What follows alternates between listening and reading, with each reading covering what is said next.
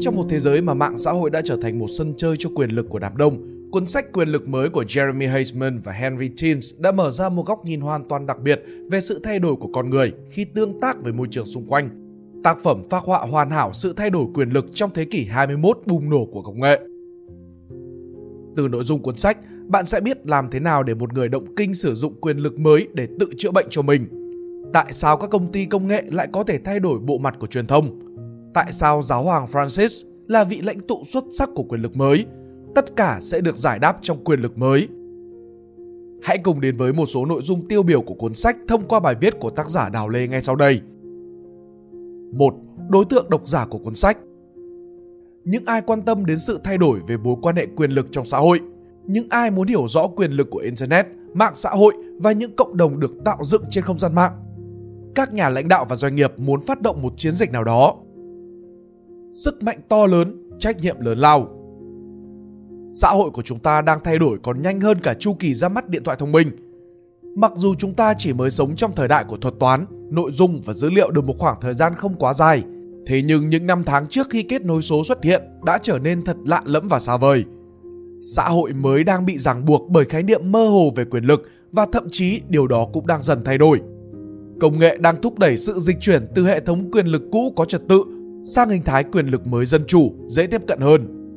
Điều này không chỉ làm thay đổi hành vi của cả xã hội mà còn là của chúng ta.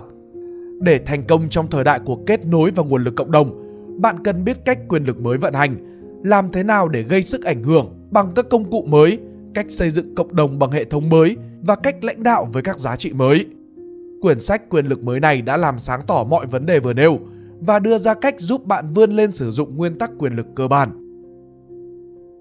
Chúng ta từng bị giới hạn tiếp cận với quyền lực, nhưng kết nối số đã phá vỡ giới hạn đó. Trước thế kỷ 21, người ta xem xã hội như một cỗ máy khổng lồ, trong đó con người chỉ là các chi tiết nhỏ, đóng vai trò nhất định và không đáng kể trong xã hội. Đó là thời kỳ hoàng kim của các tập đoàn lớn và sự bành trướng của bộ máy quan liêu, thời kỳ mà các công ty thâu tóm quyền lực như thể nó là một loại tiền tệ. Họ đưa ra quyết định thay cho những người tham gia hệ thống quyền lực của mình và tin rằng họ biết đâu là điều tốt nhất. Đó chính là thái độ tiêu biểu của quyền lực cũ. Các thành viên trong hệ thống chỉ đóng vai trò thụ động, dập khuôn và tuân theo mệnh lệnh, như hãy học theo bảng cửu trương, hãy cầu nguyện, hãy mua sắm này. Tóm lại, cơ hội để tham gia hoạt động quan trọng như là hành chính, chính trị, kinh tế là rất hiếm hoi. Công nghệ siêu kết nối như là một đòn giáng cực mạnh, mở ra cánh cửa kỹ thuật số và hạ thấp rào cản tham gia hầu hết các hoạt động. Tính công bằng trong phân bố quyền lực ngày càng được gia tăng, làm thay đổi hành vi của ta. Ví dụ, mảng hậu cần của các doanh nghiệp đã không còn bị hạn chế bởi không gian và thời gian. Nghệ sĩ đến từ Ireland và Ấn Độ có thể hợp tác với nhau ngay lập tức mà không hề tốn kém, không còn phải lo lắng về khoảng cách địa lý. Hơn nữa, hiện tại chúng ta có các công cụ để dễ dàng gặp gỡ những người có cùng chí hướng hoặc là vận động hành lang để tạo ra thay đổi hay là phản đối điều gì đó. Những hành vi này cũng khiến thái độ của con người thay đổi. Chúng ta không còn hài lòng với việc chỉ quan sát hay là đồng thuận mà còn đòi hỏi quyền được tham gia. Hãy đến với một ví dụ là Letitia Brownie James, một người đại diện tiêu biểu cho thái độ mới này. Brownie James mắc bệnh động kinh mãn tính nhưng điều trị không hiệu quả. Một ngày cô tình cờ biết đến Pension Like Me. Đây là cộng đồng trực tuyến gồm hàng ngàn bệnh nhân.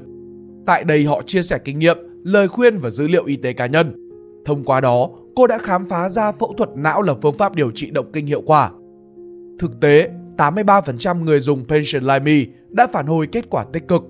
Bác sĩ chưa bao giờ đề cập với cô về phương án này. Do đó, Brownie James đã đổi bác sĩ điều trị. Cuối cùng, cô quyết định phẫu thuật và không còn bị co giật nhiều năm nay. Brownie James đã sử dụng quyền lực mới thông qua việc sử dụng Pension Like Me để nắm quyền làm chủ sức khỏe của bản thân. Quyền lực cũ và quyền lực mới dựa trên các hệ thống giá trị khác nhau. Vậy chính xác thì điều gì phân biệt giá trị tiềm ẩn giữa quyền lực mới và quyền lực cũ? Có thể nói điều này cũng giống như mâu thuẫn trong thế giới quan giữa cha mẹ và con cái. Cha mẹ với kinh nghiệm và quyền uy của mình luôn cảm thấy khó chịu mỗi khi đứa con non nớt đầy lý tưởng của mình cố gắng tác động đến quá trình nuôi dạy con của cha mẹ. Thông qua việc thay đổi các thói quen hoặc là đặt nghi vấn với cả đối tượng kiến thức được tiếp thu, đứa trẻ đề xuất các giá trị mới.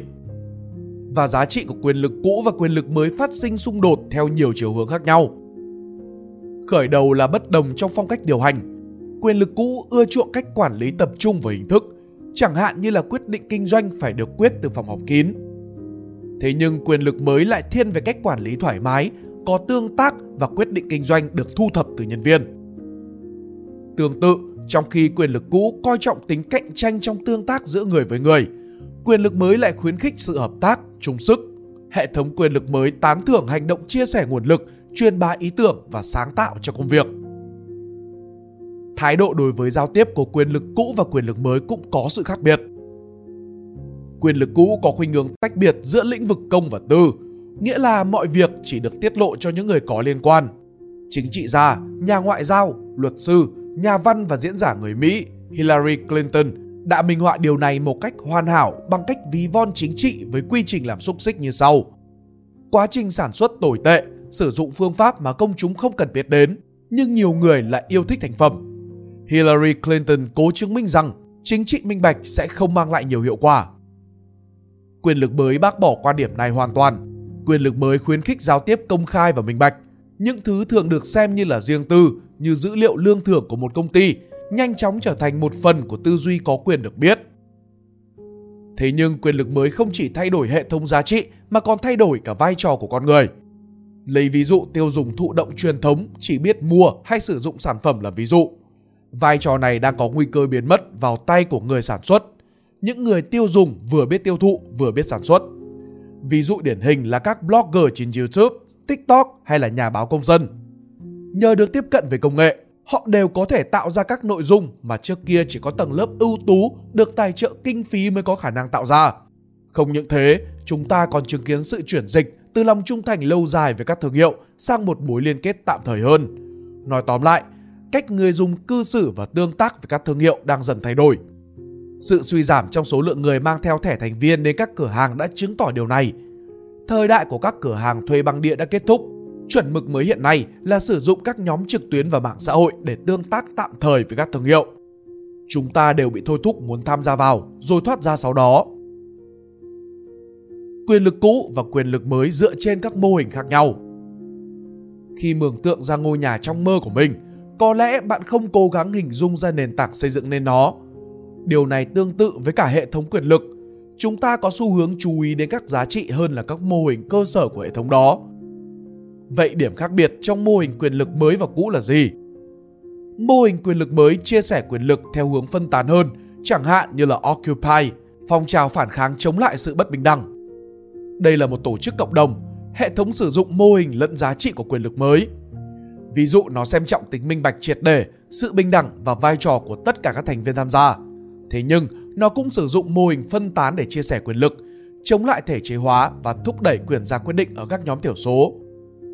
Tuy nhiên, điều này có thể làm nảy sinh các vấn đề, ví dụ như là mô hình phân tán quyền lực của Occupy khiến họ khó đạt được sự đồng thuận hay là thực thi các thay đổi quan trọng ở trong tổ chức. Ngược lại, quyền lực cũ cũng xây dựng các mô hình kim tự tháp. Bất ngờ thay, ví dụ của mô hình này lại chính là công ty Apple. Apple là một người chủ lâu đài điển hình, một tổ chức nắm giữ mô hình và các giá trị thuộc về quyền lực cũ. Không ai phủ nhận Apple là công ty công nghệ hàng đầu, thế nhưng cách tập trung quyền lực và ra quyết định cho thấy Apple sử dụng mô hình quyền lực cũ. Hơn nữa, Apple nổi tiếng kín kẽ và không thích hợp tác với các nhãn hàng khác. Điều này phù hợp với các giá trị điển hình của quyền lực cũ. Nhưng việc lựa chọn hệ thống quyền lực này hay là hệ thống quyền lực khác không quan trọng. Thực tế, các doanh nghiệp thường kết hợp cách tiếp cận, mô hình, giá trị của cả quyền lực cũ và quyền lực mới. Những công ty kết hợp giá trị của quyền lực mới với mô hình của quyền lực cũ được gọi là người khích lệ.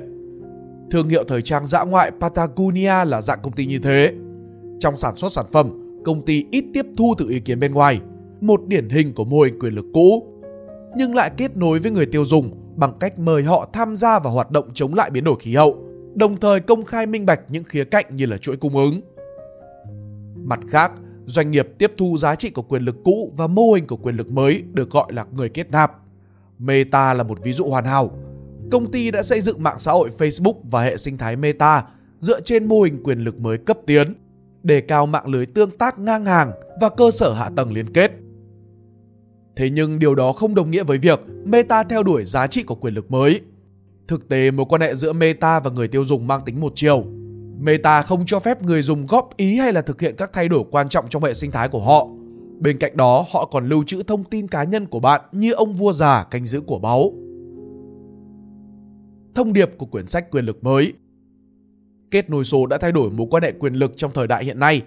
Quyền lực cũ với trật tự quyền lực tập trung và phân bổ từ trên xuống dưới đã bị thay thế bởi hệ thống quyền lực mới phân bổ từ dưới lên trên, xem trọng tính phân tán, hợp tác và thực thi minh bạch. Hai hệ thống này có giá trị và mô hình khác nhau, thế nhưng điều này không đồng nghĩa với việc quyền lực mới là tốt và quyền lực cũ là xấu. Cả hai đều có ưu nhược điểm riêng và mặc dù chúng có thể kết hợp với nhau, nhưng quyền lực mới cung cấp tập hợp các công cụ mới mẻ giúp xây dựng tập thể, lan truyền ý tưởng và dẫn dắt doanh nghiệp. Tác phẩm cung cấp cái nhìn sâu rộng về cách thế giới đang thay đổi và gợi ý về cách tổ chức và cá nhân có thể thích nghi trong một thế giới nơi quyền lực đang dịch chuyển một cách nhanh chóng. Cảm ơn các bạn đã lắng nghe đến hết video của Spyroom Book. Mình là Pink Dot. See ya!